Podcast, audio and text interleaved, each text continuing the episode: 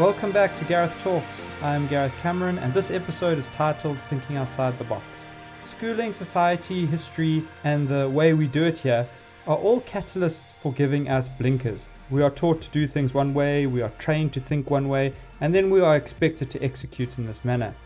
I'm sure that we can all agree that yes, there are fundamental skills that we need to learn that form the basis of all business practice, like accounting and the law. My worry for a lot of businesses, or rather industries, is the lack of change, the lack of innovation, the lack of thinking outside the box. This is my reason for loathing the term best practice. I can't stand it when somebody comes to present something to me from an outside company or a consultancy and they say that we need to implement X, Y, or Z because this is the best practice. My question is how do you know that this is the best practice for my company? Do you know my company's business processes? Do you understand our dynamics? We may occupy the same industry for the so called best practice, but innovation does not come from a one size fits all approach. I love the Google way of doing things. I've mentioned this before in a previous episode of Gareth Talks. They believe that innovation comes from innovators and therefore they focus on hiring the best people. They believe that decisions are made by people and not by departments or processes. Therefore, they empower their people to push boundaries, to challenge the so called best practices, and what's more, to allow each company they touch to manufacture their own best practice. We should all emulate the Google way. Therefore, the importance of innovation is being in control. This is intrinsically linked to having new and exciting opportunities for your business to be driven by somebody or a team that is linked, motivated, or has invested interest in making the company succeed. We are living in very interesting times. The reason why I say this is because markets are saturated, however, there's becoming huge opportunities. The opportunities come in forms of disruptors. The companies, and in most instances these are startups, that are disrupting industries are the companies that are achieving the most growth and seeing the best profits. This is because they are starting with low overheads and are tech based, the likes of Uber, Airbnb, Amber Connect, and Kickstarters. At first, they may be met with resistance, but this is only because the markets are threatened. Each day, innovators in the business world create new products, methods, and ideas. They manage to look at a problem differently and come up with solutions others cannot. And they provide an endless stream of value to their companies. In fact, innovators just might be the most important component of a successful company. Look at the reasons innovation is so important, and you will have a better understanding of why you need to innovate every chance that you get. Innovation allows you to grow in leaps and bounds. 66% of respondents to the Deloitte Innovation Survey stated innovation is an important part of growth.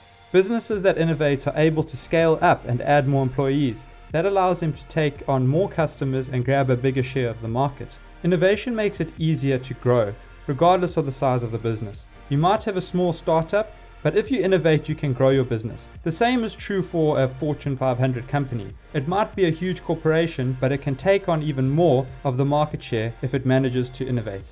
It's easy for innovative companies to grow.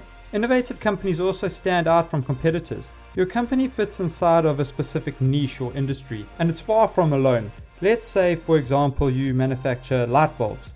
Tons of companies also manufacture light bulbs, and you need to stand out in some way. You can do this through innovation. The right innovation will allow you to offer something unique to your customers. For example, what if you managed to create a light bulb that automatically switched off when people left the room? That's a crazy example, but that's how some of the best innovators work. Top innovators take popular products and make them even better. That makes brands stand out in the market and it makes it easy for companies to increase revenue. Innovative companies meet customer needs. Customer needs are constantly changing. One day your customer might need exactly what you have to offer, and the next day they might need something else. Innovators predict change in the market and provide solutions before people even realize they need them. You cannot meet the needs of your customers on a long term basis unless you are willing to innovate. If you remain stagnant, your business will eventually flounder. You have to come up with new ideas that excite your customers and meet their needs if you want to have staying power. Innovative companies like Google attract the best talent. Talented, innovative people want to work for innovative companies. You aren't going to attract someone who is going to create the next big thing unless your company has a history of creating. Innovators want to be challenged and encouraged to create on a regular basis. So you need to have a culture of innovation to recruit that talent. Make a name for your company by being innovative and then watch the resumes pile in. Innovators from all over will want to work with you, and then something magical will happen. Your company will become even more innovative. You will experience more growth, stand out from competition even more, and meet your customers' needs in ways they never imagined. That's when your company will reach an entirely new level. It's normal to want to maintain the status quo. You assume that since it's worked for you in the past, that it will work for you in the future. In reality, the status quo will only work for so long. If you're going to keep your doors open, you have to innovate. You need to take the risks that come with innovation so that you can enjoy all of the rewards. I'm going to end this episode with a thought, and I urge you to think about this during the week whilst you go about your business. No planning tool, however innovative and revolutionary, can add much value to your business if the mindset fails to welcome innovative thinking. This is the biggest issue for most companies the lack of evolution is simply because the mindset of the company, the leadership, the teams, and the structures fails to welcome innovative thinking. So, how can you counter this? Start by thinking how you can disrupt your industry.